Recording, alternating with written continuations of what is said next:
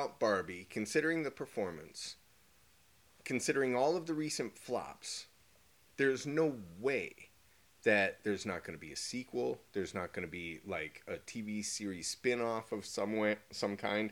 And then of course all of the other fucking knockoff movies that are going to be similar to Barbie but not Barbie but still have those fundamental elements that studios believe are what put audiences in the theaters, right? So with this kind of performance with what you're seeing, fundamentally even if there are these political elements that people are saying, "Oh, this movie is so horrible because of this," right?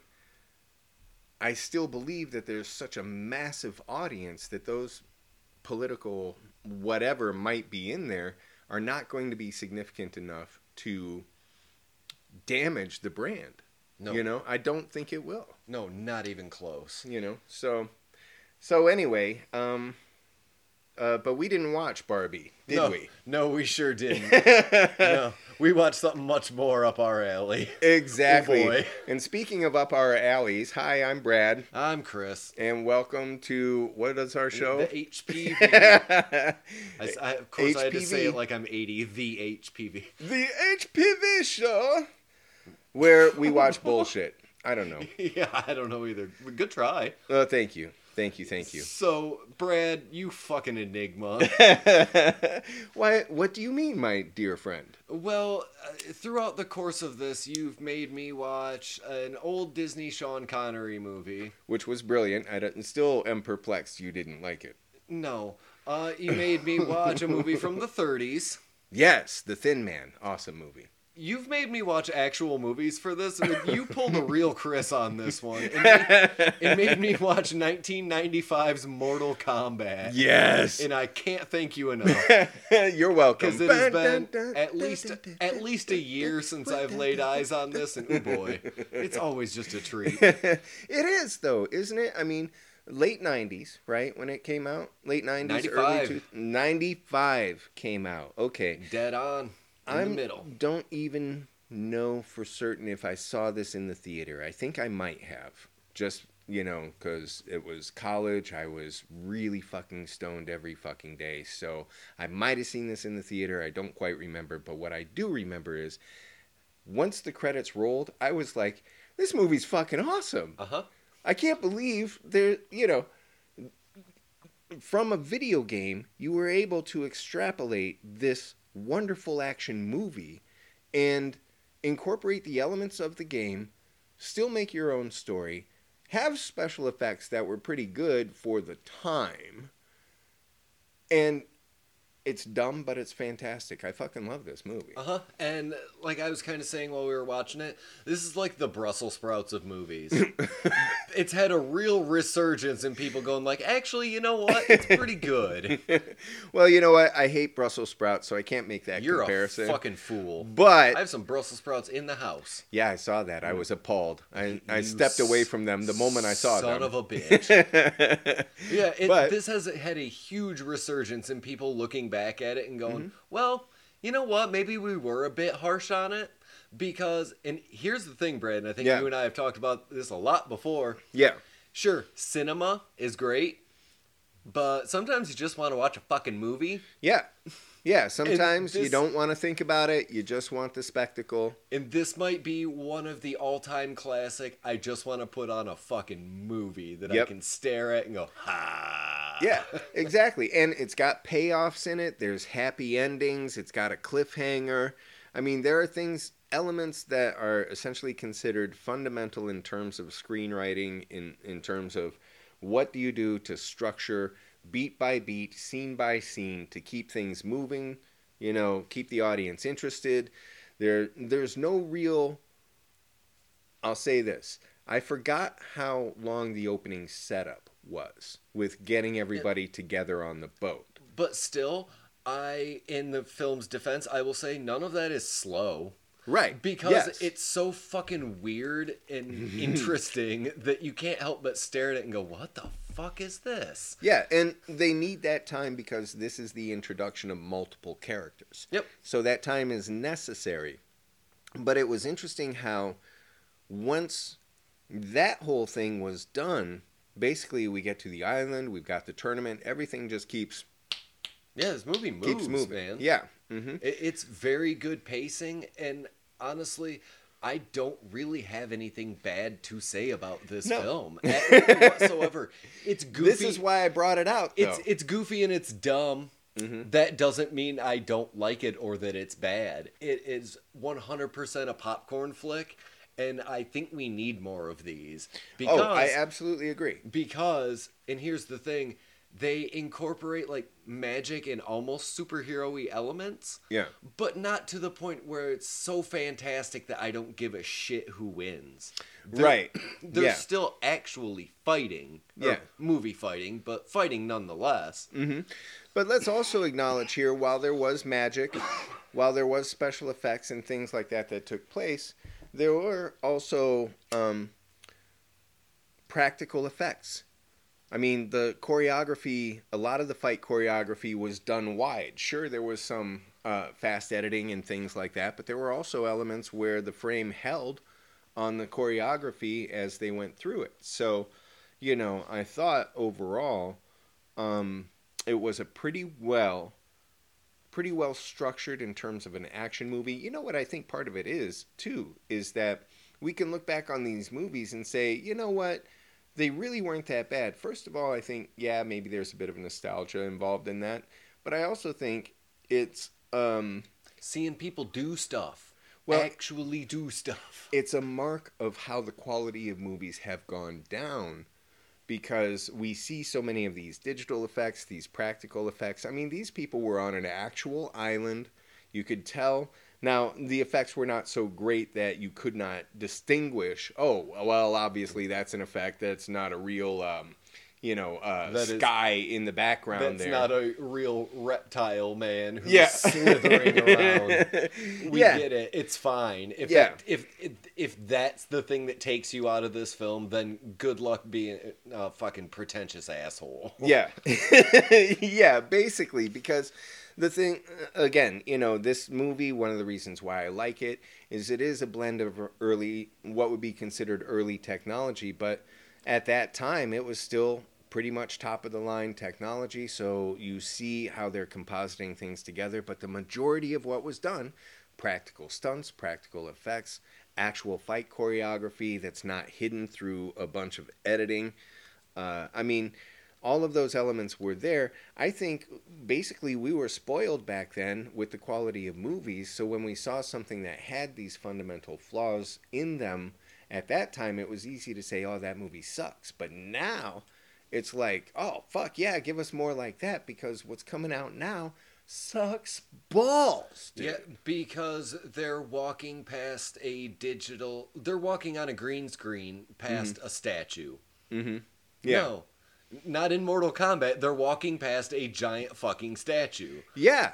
When Johnny Cage when Johnny Cage fights fucking Sub Zero and that Mm-hmm. rickety ass setup. Dude, when Johnny That Cage. that is fucking set deck right there, and it looks fucking phenomenal.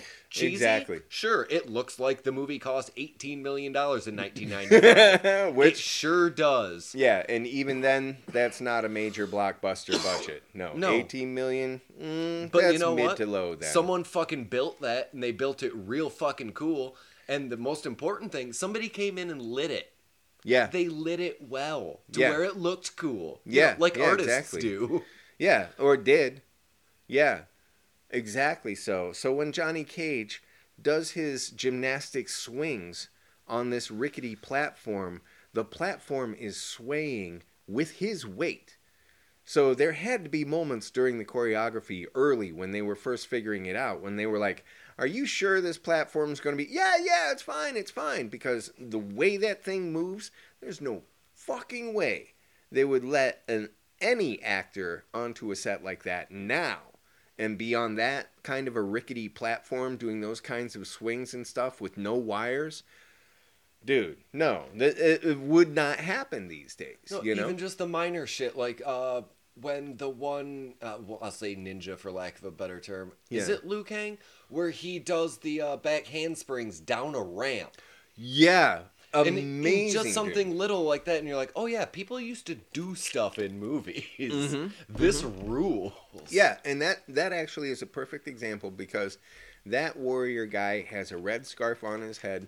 He's big, uh, bunch of beefcake, and he's got black pants. I point that out because all you need is one of those guys.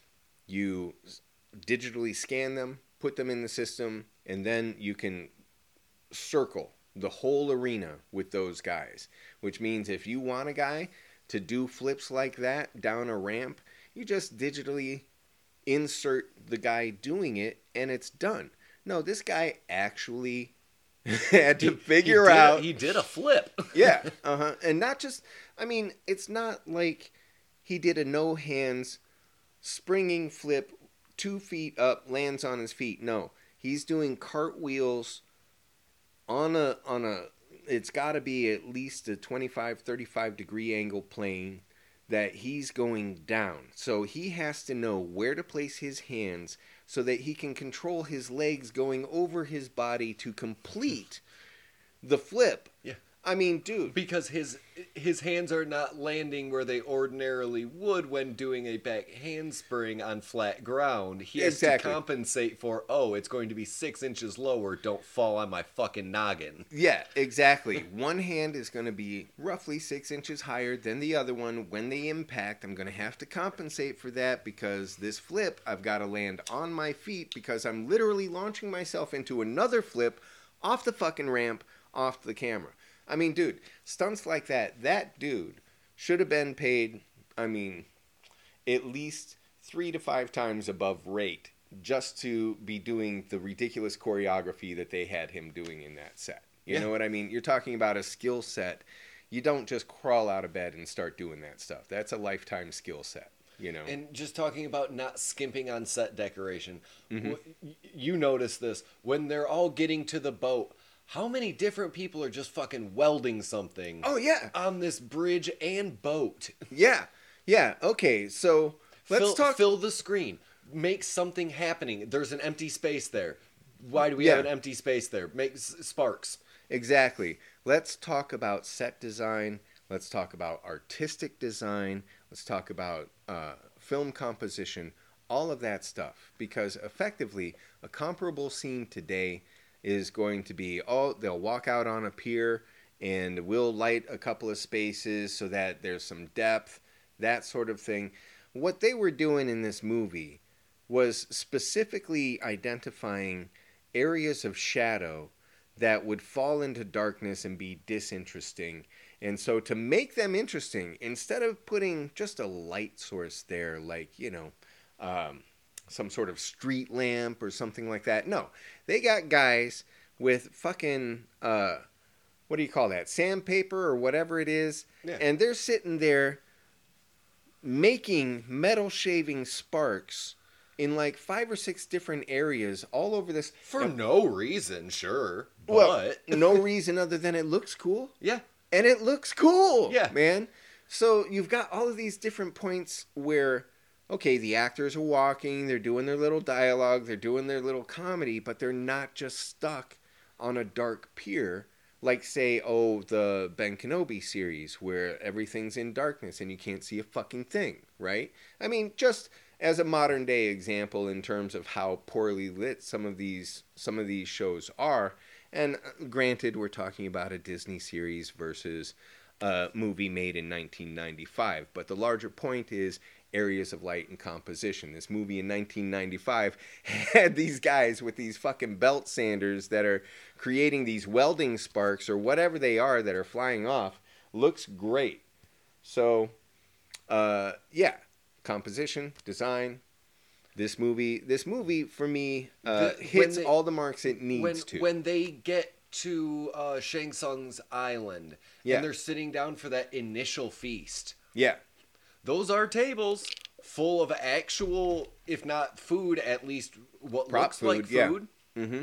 And 50 to 60 huge dudes come in and just start turning over tables. yeah, yeah, yeah. That's a real thing that they just did one day at work. Like, Yeah. it's, it's fucking awesome, man. yeah. I mean, I was saying this during the movie, but moments like that and um, like these fights that these guys get into, like the scaffolding fight, or you know the Goro fight, or name your fight. Right. The main point here is when do you have an opportunity in real life to actually participate in something as outrageous a spectacle as this?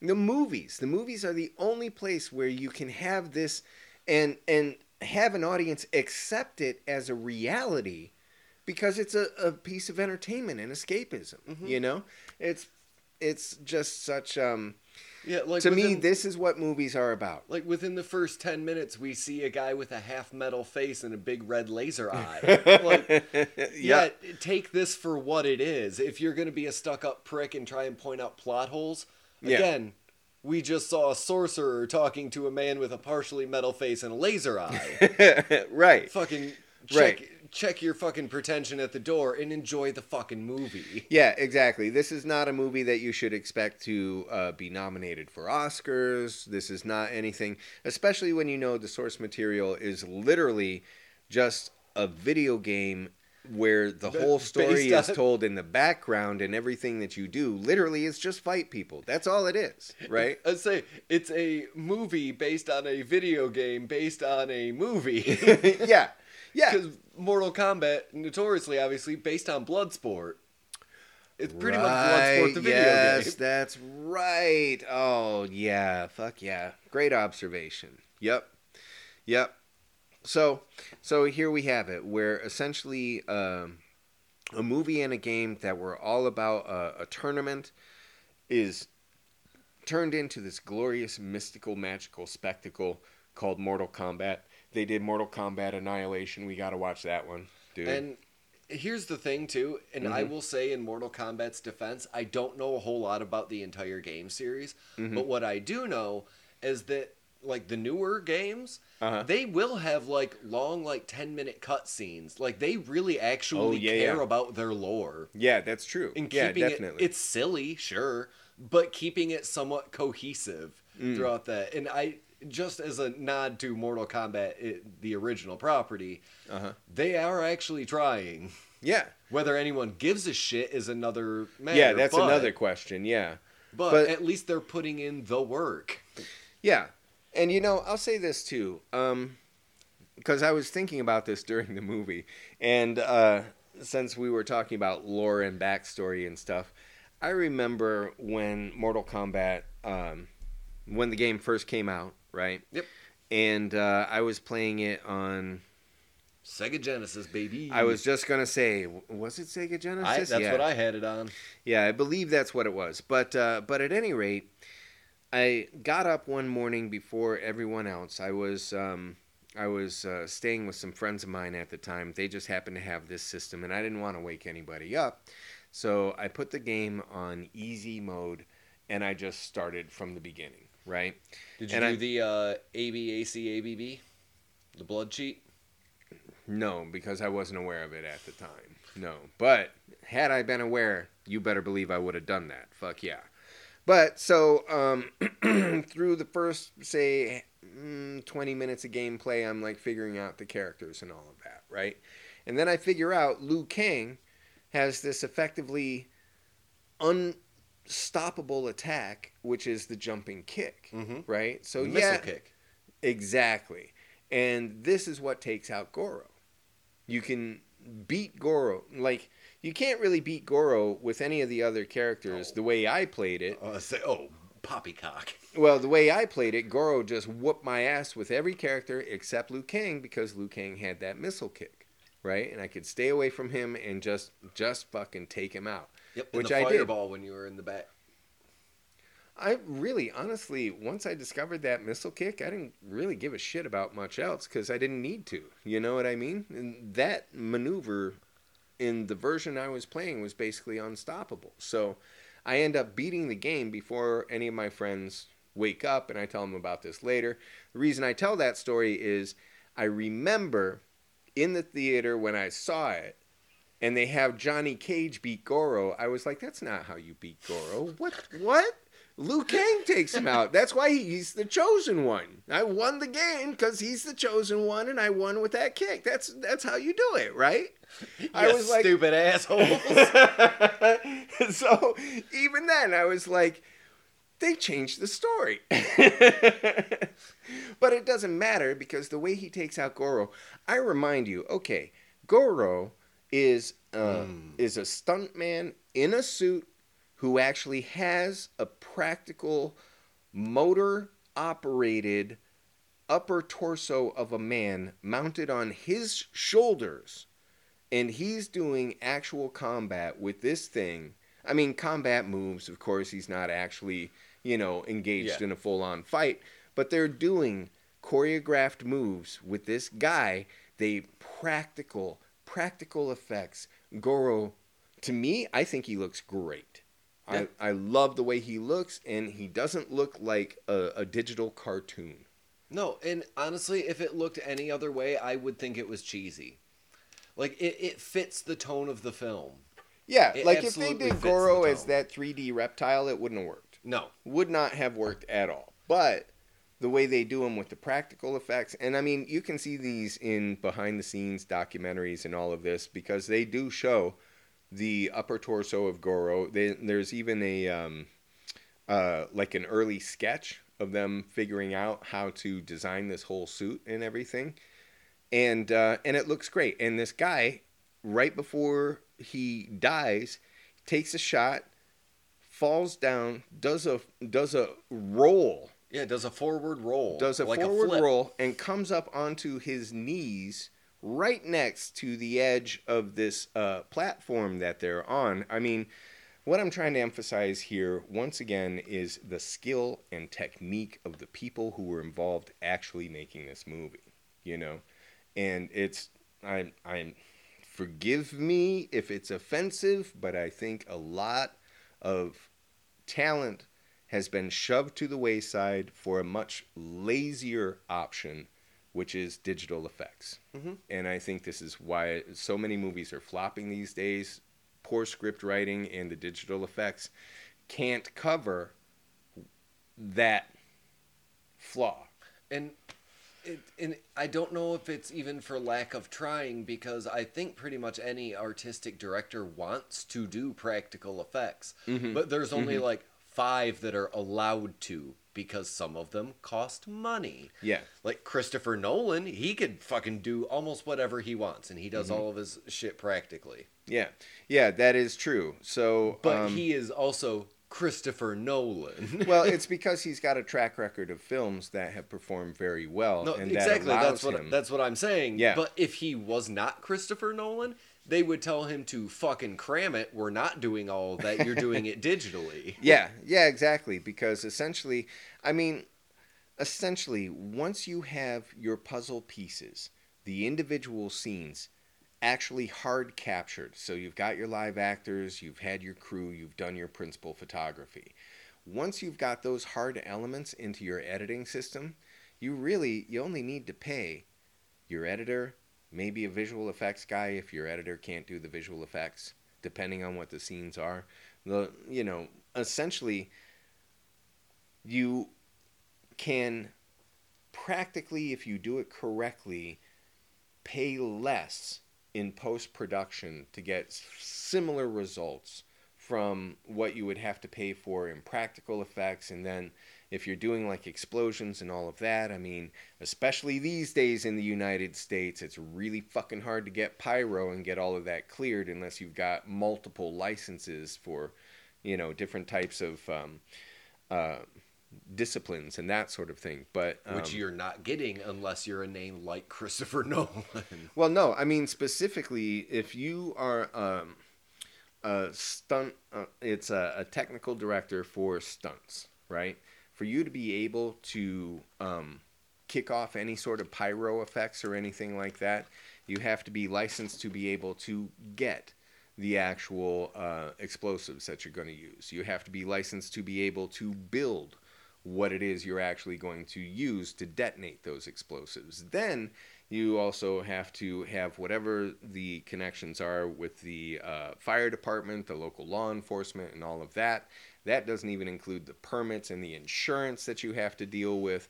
I mean, that's just the first few layers of bureaucracy which, before you even hire your talent to pull this shit off. Yeah, which again, you are not getting unless your name is Tom Cruise. Mm-hmm. well, there was a time. Yeah, that's what we're saying that there was a time when mm-hmm. you you could still do that and you could still do it safely because mm-hmm. 9 times out of 10 people didn't get hurt on sets like these. Exactly. And they didn't get hurt because they were the professionals who were all trained and capable to do that. Over the past 10, 20 years, that discipline is not getting passed down to younger generations. It just isn't. And so this is going to be why. Now, okay, there's a movie. Um, there is, I believe, a trend, especially now with these uh, flops that have been consistently happening, where I do believe that the look is going to be returning to practical effects, returning to lower budget production style and that sort of thing because let's just let's face it there have been too many movies with budgets over 200 million dollars that have not made back the money that they need. Any movie that's 200 million dollars you essentially need to make basically 800 million back to be able to start saying, okay, we're making reasonable profits because at that point now everybody's been paid, right?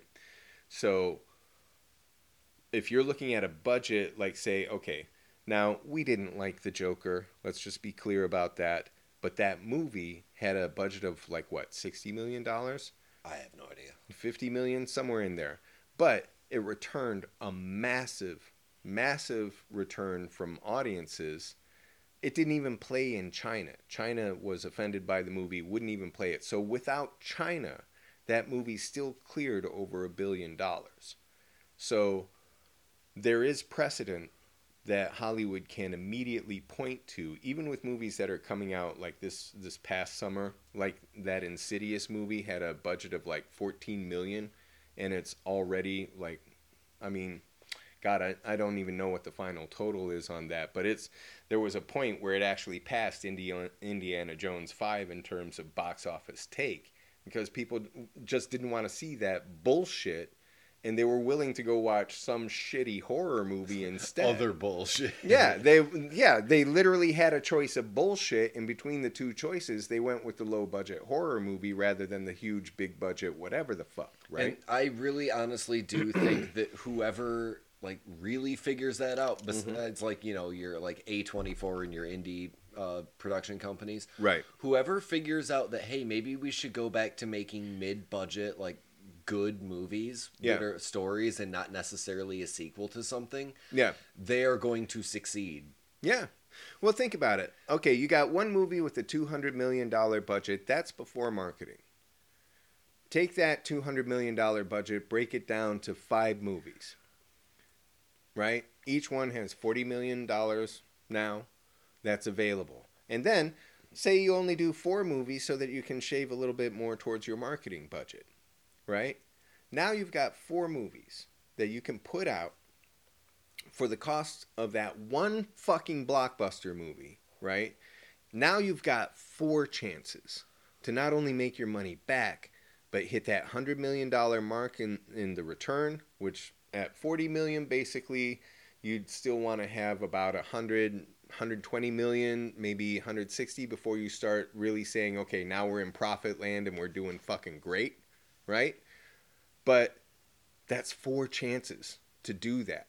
And with an original idea and to bring us back yes. i guess to uh, our film that we have that we're talking about which we haven't really talked about much Kombat this was still a really big gamble because it was one of the first yes. video game adaptation films that was made. Yeah. Because before this, there was what? Uh, the Super Mario Brothers movie, which fucking tanked because it had nothing to do with we Super need to Mario watch that. Brothers. We oh, need to watch it's that. hard to find, buddy. Oh, dude. Believe but you me, I I've believe looked. that's Jackie Chan plays Chun Li in that one. In yeah. the Super Mario Brothers? Oh, I don't remember. No. I know it's Bob Hoskins and John, John Leguizamo. I was thinking of Street Fighter Yeah. Yeah, Street Fighter. So Street Fighter or Super Mario Brothers, either one of those we should watch. But these were both examples of video game to movie uh, attempts and that just like bombed. one of the first of the that because you know Yeah. video games by this time had gotten big and what were the two at the time I guess biggest Mortal Kombat was huge Massive. I, don't know if anybody listening remembers 1995 but again I was 10 that was like one of the biggest things in my world was Mortal Kombat yeah, and it wasn't just me. That's because arcades still existed. Mm-hmm. Mortal Kombat was massive. So when people heard that they were making a Mortal Kombat movie, Mm-hmm. we looked up what this movie had a budget of was it twelve or eighteen million? Doesn't matter. eighteen somewhere in there. It pulled in. We looked at that also. Was it like hundred and thirty Yeah. or something? Like now you want to talk about a return on your investment? That that is the type of shit that Hollywood used to do.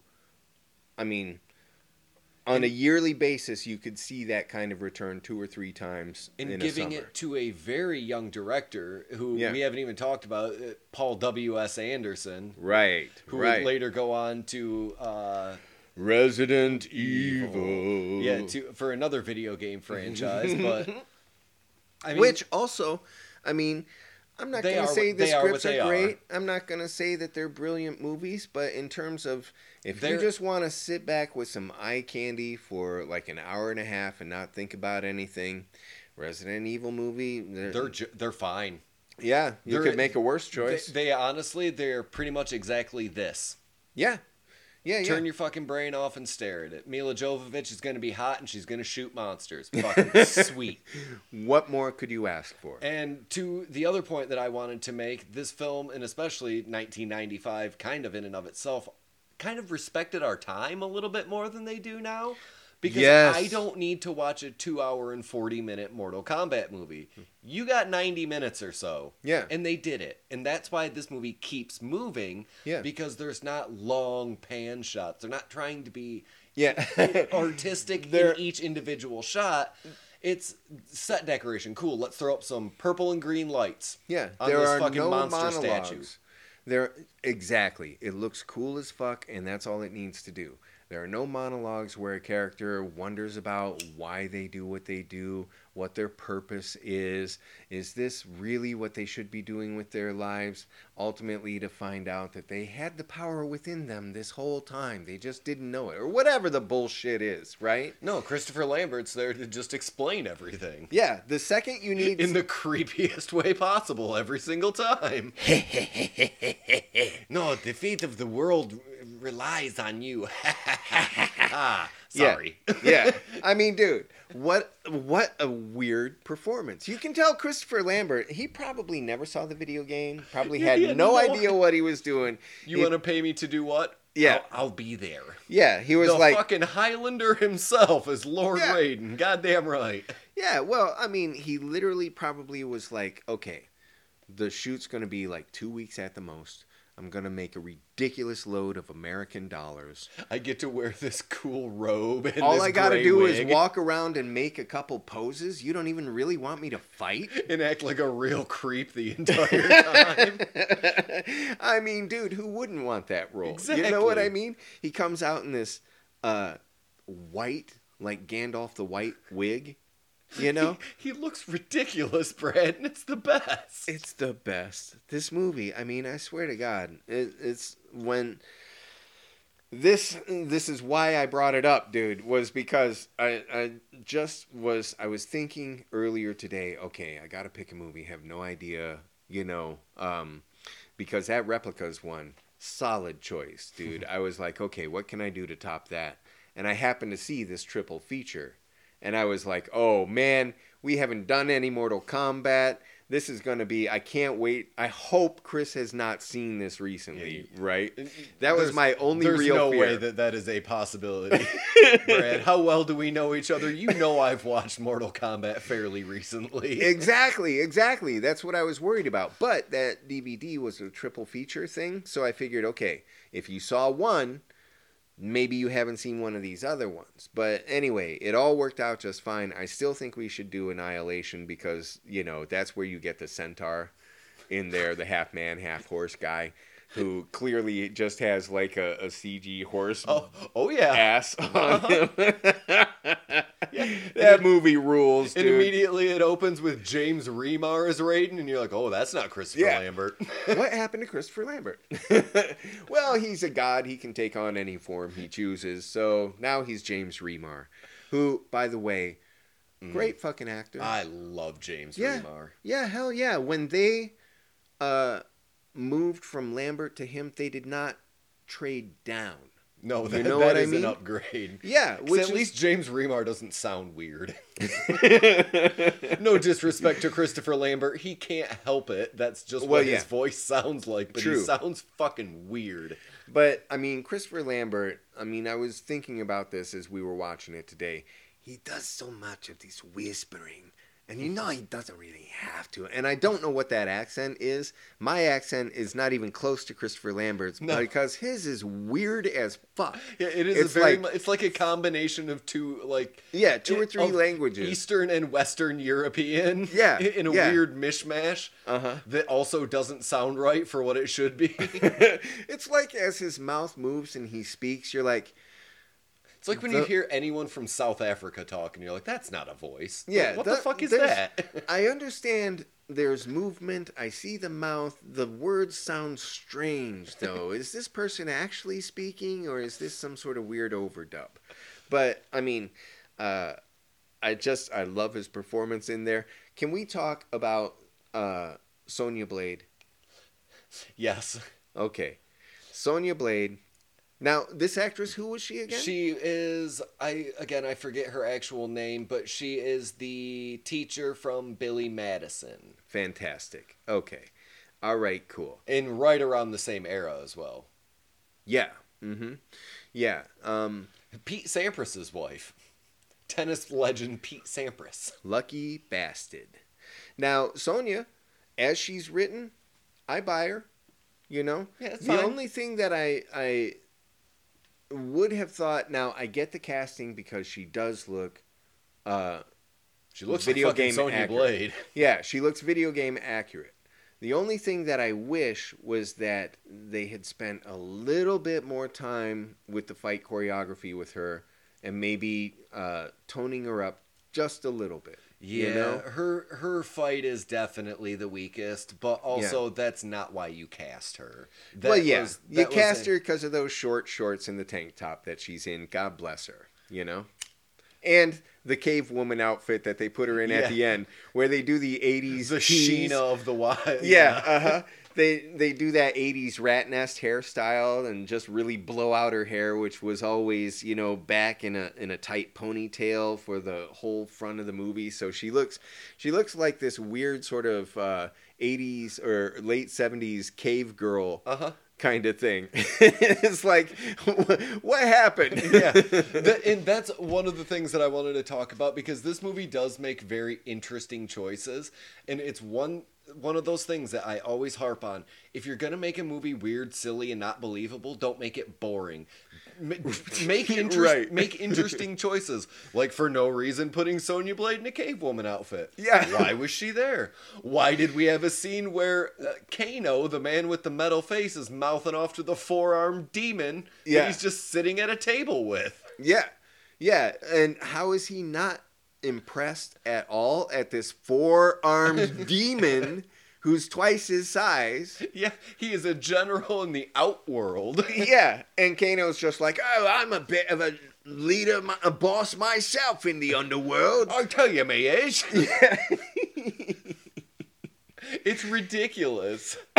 but, okay, that actor playing Kano, I buy Kano. Yeah, he's a scumbag. Yeah, I mean that actor leans into the role. There, there is not a performance in these movies, even with Sonya Blade and how I think the fight is a little bit weak. There's not a performance where I'm like those actors are 100% committed to trying to pull this off. And here's you know? the thing: in a film like this, I don't need you to be fucking Marlon Brando.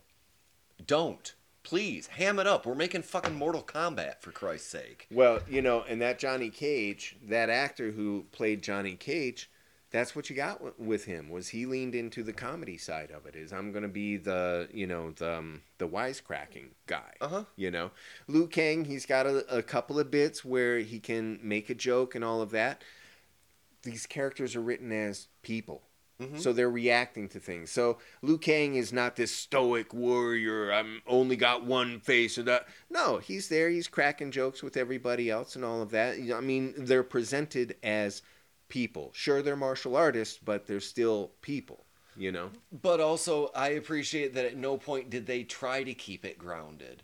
At no point did any of the characters really go on about, like, hey, are we in a different realm? Where the fuck are we? This is insane. What in the goddamn hell is happening? It's, Yeah. Oh shit, that guy just uh, turned a man into a flying icicle and he shattered against what looks like a stage. Yeah, yeah. The reactions to that. Okay, first of all, once again, hats off to uh, the guy playing Johnny Cage, because when the icicle thing breaks, the actor who's playing, um, it's not Jax, but it's it's um, I think Uh, that is Jax, isn't it? He no doesn't have the because metal they arms. showed Jax in the in Oh yeah, and he had that cool flat top. He wasn't bald. Yeah, Yeah, yeah, I don't know and who he- that guy is. Jax appears in the sequel, Mortal Kombat Yeah. Annihilation, but this guy, yeah, I forget his name, unfortunately. Yeah, I don't know who he is. He's he's just some friend of theirs. But you know, this is the other thing. I forgot to say this before, but in the dining sequence when they're flipping over all the tables, there are three tables full of warriors there for the tournament. We really only follow like maybe four or five people. And all of these other people are just like random body count people. But these are all people who basically, you know, they're there for martial arts and to do stunts and that sort of thing. So even when they're clearing the room, throwing these tables, uh, so, all right. Icicle gets thrown, kills the guy. Johnny is like, wow, okay, whatever, that was weird. That other dude standing next to him, his face never changes. He's like, holy fuck! Fucking shit. And I gotta, what? And then he's the first guy who goes up against Goro and gets Yeah. his ass handed He gets to fucking him. Apollo creeded like right away. yeah, exactly. The poor bastard. I mean, he tries. He gets two kicks in, Yep. two good kicks against Goro. They show Goro reacting to that, and then Goro just basically catches both of his hands in two of his hands, and then uses the other two hands to just club the fuck out of him until he. I mean, they call it a flawless victory. Technically, it's not, but it's still this. This poor bastard never had a chance. No. You know. He just gets the absolute Christ beat out of him. yeah, Like and then Goro punches his soul out of his body. like it's incredible. yeah, such a great movie. And again, and none of our other three characters, Johnny Cage, Sonya, or Liu Kang, really seem plussed by this whatsoever. Yeah, well, now with him, they do have Sonya go no because he was kind of friends with them. So that one, when he dies, Johnny does react to that. He's like, going, nah, no, it's awful as well, you know. But still, the whole thing about sucking the souls out, they don't really react to that. When they get to the outer world, Johnny's like, so this is the outer world, huh? Not all of that, yeah. and like, I wouldn't want to live here or something like that. And you're Yeah. like, are you kidding me? You guys are on a completely different dimension, and this is the most of a reaction we're going to get out of you guys. Yeah, wow. This, this is literally the most important thing that has ever happened to you in your fucking cracking wise. You want to take this seriously a little bit, Johnny Cage? the most astonishing experience you could have in your own personal life, your own personal existence. And I love that And they. you're just like, huh, weird. I forget what is it. Uh, Shang Tsung takes is it Kitana, Mm-hmm. and Raiden just shows up for a minute. and Is just like, oh, I can't go over there, but you guys should. Yeah. And that's it. It's like, well, why the fuck are you here then? Beyond that realm, I cannot go. But you guys, you should go. You should go. You should go. It's okay. Yeah. I'll I'll wait here till you come like back. when they get to the You fucking tell me how it went. gigantic dining hall and everybody's inside and they're closing the doors and we just see Lord Raiden hanging out outside. Like, what Yeah. are you doing? Yeah, and then now this is why we can't point to to the quality of the script because probably about ten minutes later, we see him in the castle and he's having a dialogue with our heroes, and Yeah, it's like, just well, hanging out. you said you couldn't go in there. We saw them shut the doors on you. How the fuck are you getting in here now? What What are you doing? Right? Because uh, uh, Shang Tsung just keeps sending hordes of villains after uh, our heroes when he's Yeah. not supposed to be. Like, Yeah. that's treachery. It's rigging the tournament. There's at least twice. The Raiden shows up and has to be like, ah, ah, ah, Yeah. ah, ah. No, no, no. Yeah, that's it. Not against. Like, we joked about this, but I still think this would be fantastic. Is if Raiden just pulled out a paper scroll that was like 15 feet long and was like, here in clause 15, subset E, part 1, chen, paragraph 5, and just uses his brilliant accent to guide us through exactly where the fucking bureaucratic clause is, you know? Because at one point, and this is where it does get confusing, and again points to bad writing, which again in the Mortal Kombat movie is Who cares, right? But yeah, at one point, Shang Tsung and Johnny Cage just strike up a back alley deal, yeah, yeah, yeah. which later goes on to just completely eliminate the point of having a tournament. Yeah, because even then, Raiden shows up. He's like, "Oh no, you can't do that." And Shang, Shang Tsung is like, "Deal's a deal. It's done. Get the fuck out of here." hey man, I talked to this dude over here once, Yeah, and that makes it binding. It doesn't matter that we're talking about uh, The a tournament. annihilation of Earth. This is a thousand-year-old tournament, and you know, technically, I'm immortal, but I'm gonna make a deal with this mortal who has no idea what the fuck we're talking about. And it's to be legal and binding, and Raiden can't do anything about it. All Yeah. right. so one of my favorite choices, and I never noticed it until watching it with you when we were cracking jokes, Huh. is how little Liu Kang pays attention to anything Oh, yeah. going on around him. Yeah. Whatsoever. Yeah, he literally he basically walks through most of the scenes, and then when there's a uh, a physical challenge, he's able to you know Overcome, respond to yep. that as the martial artist that he is. But in terms again, we don't have deep monologues about anything. The only thing we get from Liu Kang is that he's there to avenge his brother. He doesn't really believe in all of the mysticism and end of the world stuff until he does. And the minute that he believes that he's the chosen one, he's able to free his brother's soul, which is what he wanted to do. So, I just love that there's the entire scene when they're on the way to the island where Christopher Lambert's explaining everything. yeah. And he gets done, and 30 seconds later, they're on the beach, and Liu Kang is asking Johnny Cage about, like, well, what are we doing here?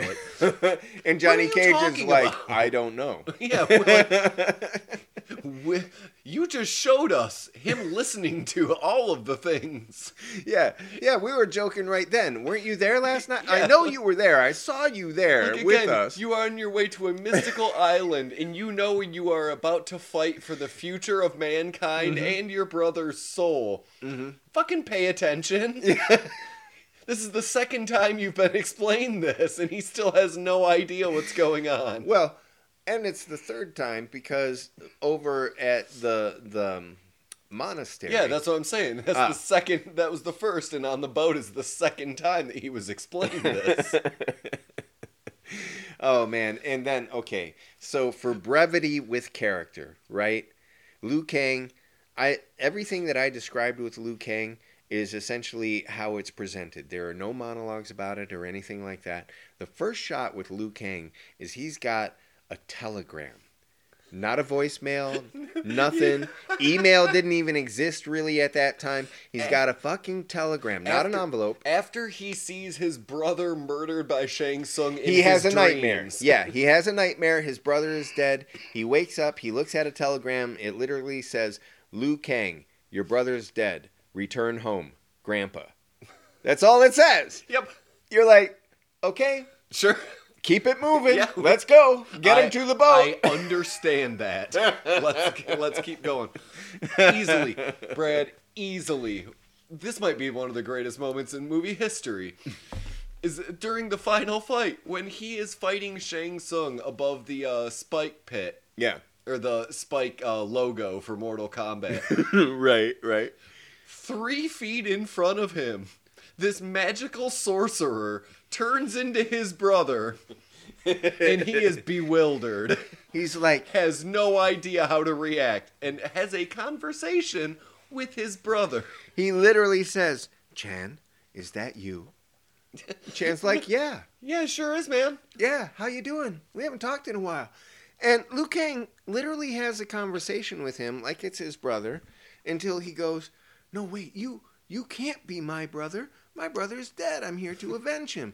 And it's like, Yeah, dude, you just saw Shang Tsung change, and you know that's not your brother. He was standing with his back to you, three feet in front of you, Mm-hmm. and he changed not only in the facial structure, but in height. Everything.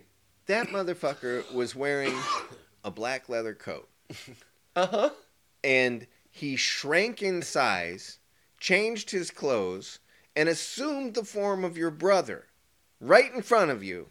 And you're still asking, Chan, is that you? And you clearly were not paying attention whatsoever. yeah, you're This right. I think the best. I think that is the height, the pinnacle of Liu Kang not paying attention.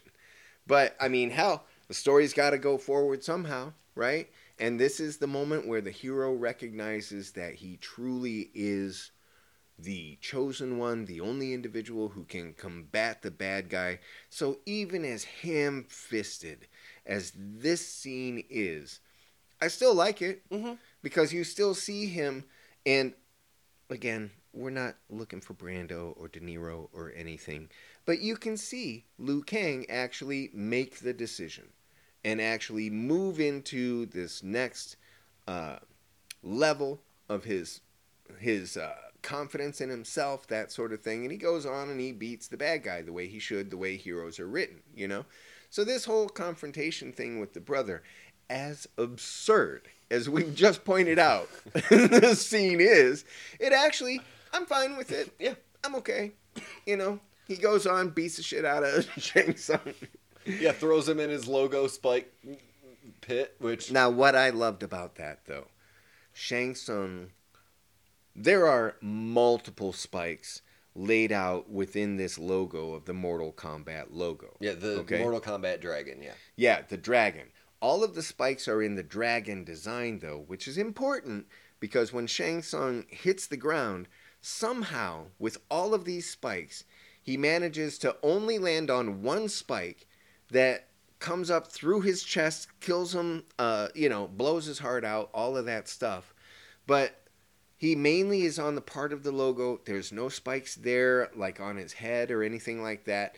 The one spike that might have got him he's opened up his legs so it's between his legs so there's really only Shang Tsung falls into a pit of spikes and only hits one spike goddamn right. how the fuck i mean that is just wonderful uh, choreography artistic design you know we only really need one to kill him man I don't know, but there's something about me that's a bit more bloodthirsty. I think I would have liked to have seen two or three more spikes through him or something like that, just to know that the bad guy got it. You know? So I, I do want to say because we haven't really talked about her much.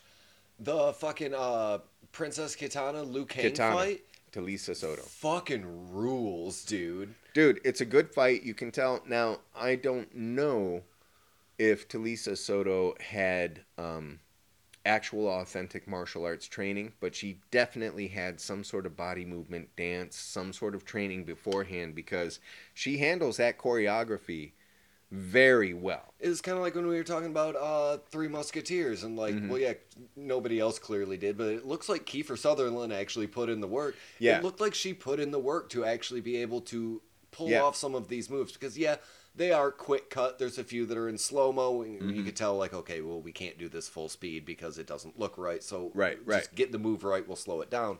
Right. Otherwise, she does really, really well. Yeah. and there are a lot of good fights in this movie. Yeah, I mean the choreography unlike um, the multiple balls shot that we talked about in Passenger 57, uh, the the choreography that's done in this plays to the characters. It plays to the choreography that you saw in the video game itself. Mhm. You know, there were a lot of elements to this where you could tell that they paid attention to what they felt the audience would want to see in this movie.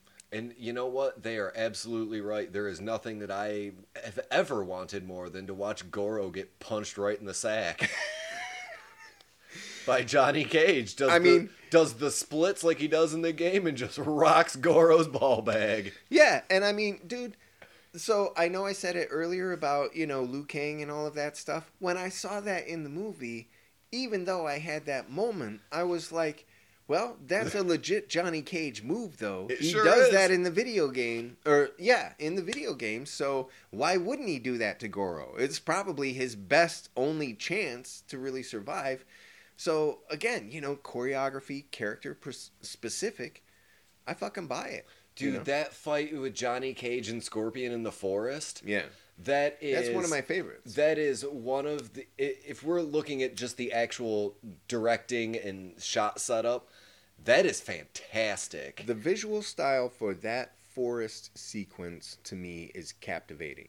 The way that they're able to use what a forest that was clearly um, It's a man-made forest. It's in rows. Thank you. That's Yeah. what I'm trying to say. Yeah, clearly it's a man-made forest. It's a real forest. It's not CG bullshit, but it was clearly designed so they set their camera angles to take advantage of those rows and to create interesting compositions that you a lesser artistic design would have just been like, "Ah, fuck it, here are some trees." You yeah, know, that they're in the side-scrolling trees. dolly shot through the rows of trees. It I love that. looks fucking great, Yeah. man. Yeah, and even when he's running and the thing is chasing him through, you get kind of um um you know, you get the POV shot with it going through. Um, there were just a lot of elements that I thought were really fucking cool. Even the ending. Okay, so I'd say I do want to point out too. They kind of do a. Uh, I just thought of this. The Nightmare on Elm Street move where uh, Freddy jumps out from behind the Yeah. light pole that he couldn't have been. Yeah. Like he wouldn't have fit behind. Uh, Scorpion does that from behind a tree. yeah, yeah, yeah, Just kind of appears, and it's fucking great. yeah, yeah. And again, that goes seamlessly into he throws up the portal, and they end up on that rickety. Uh, I uh, really liked the visual effect with that portal as well. I thought it not only did it emulate the video game, but just that sort of ripple effect. Very uh, quick, simple, but you understand immediately what what had happened had happened there. And then yeah, we're in a sound stage, we're in a controlled environment now, so we could really wreck the place if we want to. And again, the scaffolding that they constructed, you know that shit's authentic, you know? And what I was saying when we were watching it, when we were saying something about how like, well, you wouldn't see this in a movie now. You might, but there's the parts where like they slam each other onto the floor of this. Yeah. They're not breaking each other through, you know, uh, layers of buildings or anything like superhero films. Right. It's still sort of grounded, I guess, in like in an actual martial arts fight. They hit the fucking scaffolding, dust comes out the bottom. Yeah, It's- exactly. those those bits of authenticity there, and um, and like again, It gives they're not weight. on. Yeah, but they're not on harnesses. They're not moving like um like um the wires, like in any any of these um uh. Hong Kong movies, or even in the more recent uh, Matrix movies, or that sort of stuff, where they really started to rig people up and all of that. This was before that. So when Johnny Cage is swinging on this fucking scaffold, like 15, 20, 30 feet up in the air, however high that scaffold was, he was doing that authentic with no safety line. And that's the actor who was doing that. I mean, fuck, they wouldn't let that happen these days. It just wouldn't Man. happen. And we haven't mentioned either throughout the entire scaffolding scene, Mm. just bitchin' metal. They Yeah. understood what they were doing. They understood what you want from Mortal Kombat. Yeah, the soundtrack, the soundtrack to this movie, I think, really helped to make the whole fucking movie happen because every time, I mean, Mortal Kombat. Dun, dun, Yeah. dun, As, as like a transition in between scenes sometimes. Oh yeah, It's fight's fucking- over, you hear the scream. Yeah. Fight starts, you hear the scream. you know, Who gives a shit? Hell yeah. it doesn't matter because the whole idea is to keep the action going, keep the audience engaged, not keep them bored. And you're right, that soundtrack, that's a huge part of it. Even some of the ancillary effects, like remember when um, Kano's mowing down on that turkey Yeah. leg. throws the turkey leg and you hear not only the turkey leg crash, but you hear some sort of monster like, and Yeah. it's it sounds pissed, Right. right? it sounds like he just hit a living thing with a turkey leg. Yeah, Which is and now eating it because it. Yeah, exactly. It didn't need exactly to be what I was going to say, dude. Is It didn't need to be there. They did that for us. exactly, and they could have gone with the real easy, like a cat, or any like pissed off animal sound. No, they carry it for another two or three sounds, like a, seconds. sounds like a This fucking thing- Star Wars alien. it not only reacts to being hit by this thing, it responds. And there, and Kano's just sitting there like he doesn't give a fuck. He probably never knew that that effect was going to be in there. Doesn't matter because the way that they lay it in is so fucking smart. It it just complements the whole scene. Now that is great, And great Here- design. here's one thing that I do want to note because Mm. it's something that I have in the chamber for. It, it'll come out before this, but here's the thing. It, it kind of shows a basic understanding of filmmaking because generally speaking, in a scene, you don't want a character eating, Mm, mm-hmm. but you especially if they're going to be eating, give them something that they can eat quickly and then deliver their lines. Mm. Because there is nothing that bothers me more than watching a movie where somebody's talking with food in their mouth. it bothers the shit out of me. And like to see a character eating and then like, yeah, have him swallow his whatever food or not even really take a bite so he can deliver a fucking line. Yeah. Well, I liked the way they did it with Kano though because there are those yeah, he's moments. a greasy, slovenly fuckface. Because They're opens, letting the food fall out of his mouth. it opens with him just slurping wine. Yeah, in the most even- disgusting manner. Even the caption says slurp, Slurp it. which I fucking love. But uh but there's this great moment where uh Goro gets in his face and they have like this little sort of tense moment and Shang Tsung comes in and kind of breaks up the tense moment and everything. And they do this overhead like from Shang Tsung's perspective looking down at Kano. And Kano, he's just looking up, right, with this dumb look on his face. But as he's looking up, about half a second before they cut away from him, this big hunk of turkey falls out of his mouth. And I'm just like, that's so fucking brilliant. You Uh-huh. know what I mean? What a slob. He's just been called a cretin. He's looking like an idiot, and food just drops out of his mouth. I he mean, is covered in turkey grease. He's, he might be the greasiest thing in this movie in that scene. yeah, yeah. So, you know, fight with Sonya, meh. But overall, character, great. Yeah. Yep. He Now, anything else you want to bring up here? Uh, honestly, I think I'm out. Yeah, I This movie's think. fucking uh, fantastic. Yeah, and uh, I know we've said that multiple, multiple times. Hopefully, we have at least convinced you, if you haven't seen it, to check it out because I mean, dude, it's, it's Yeah, worthwhile. Here's the thing, it ain't gonna change your life. Oh no, You're not watching the fucking Godfather. no, no, no, Unclench your butthole and just watch Mortal Kombat. It fucking rules. and on that happy note, yeah. what Brad, else you got going, Chris? Uh, not a whole lot. If you're listening to this, you're probably listening to it where you can find the horror vomit stuff. So we do that. Yes, yes. Uh, we are working on some other stuff. We now have the uh, uh, availability to do video stuff, sorta. so we might be working on some of that. Uh, you can watch me intermittently stream Diablo on Twitch at horror underscore vomit underscore Chris. Dig it, very cool. Um, at some point we'll have a zine it- that's a matter right. of uh, collecting funds because making things isn't free. right, right. Well, We can Yeah. give them away for free, but that doesn't mean we got them for free. So, right. Well, that's a whole that's- other ball of yeah, wax. well, yeah, that's it? to the same end when people bitch about uh, ads on YouTube. Like, no, that's how people get paid. Mm-hmm. You shut the fuck up and you watch your ads, because otherwise they can't make this thing that you like. You know that channel that you subscribe to, or you should be subscribing to because you like their videos? They actually get paid because of the ads. It's not just the amount of clicks. The amount of clicks determines the amount of the ad watching, and it's the ad watching that gets the revenue. That's why people get pissed when they get demonetized. Yep.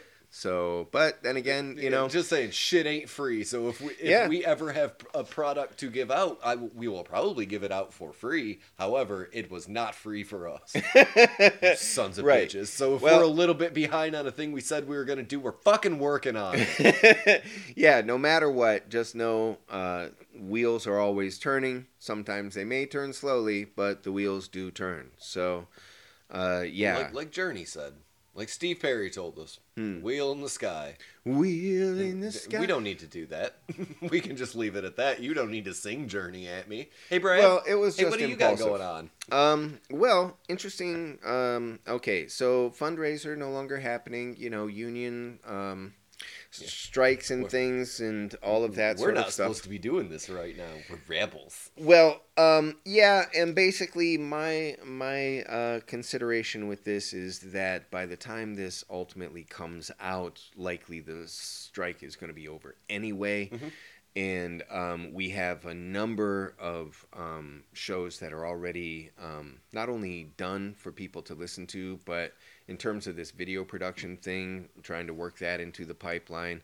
I think that's my next big project. I did get that tower. So um, the next thing that I'm doing, too. yes, ah, well, that's news we can share. We both have been we, able we to. We bought new pewters. yep, we're both now able to up our technology game in a big way, which is fantastic. So, um, so we won't, but we could. well, I do have some ambitions in particular directions, and uh, some of that does involve taking HPV and um, And spreading it to everyone.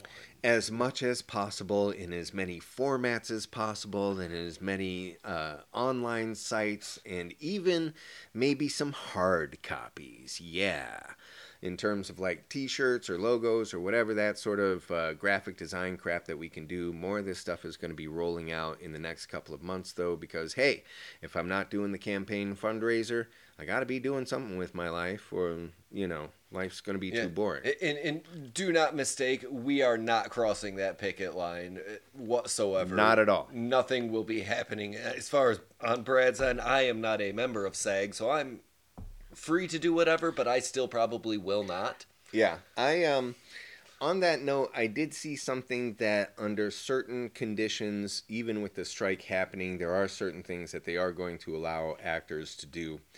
Um, what the details are of that actually, what that may be, I haven't looked into it enough. No matter what, I'm not crossing my union. Ultimately, with this, we're just talking about movies, but this uh, clearly, obviously, if you're hearing this now, you know we're not releasing this until after the strike's over. So there you go. That's the that's basically what we're doing. We're still creating that content, but we're also going to uh, honor those people who are actually on the picket lines right now. Yeah, we are very much pro union here. We will not cross that line. Correct. Fuck you. Support your local unions. Support the unions, please. Please support the unions you bunch of cunts. Take care.